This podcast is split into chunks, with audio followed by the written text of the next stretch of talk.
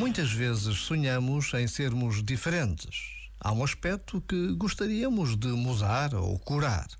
E muitas vezes a mudança pode estar bem mais perto do que imaginamos.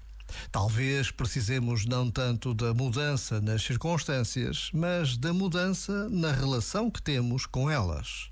Ou seja, talvez precisemos de uma aceitação radical. Então, o que queríamos tanto mudar passa a ser apenas o que é. Em vez de obstáculo, passa a ser uma característica. Em vez de problema, passa a ser uma condição.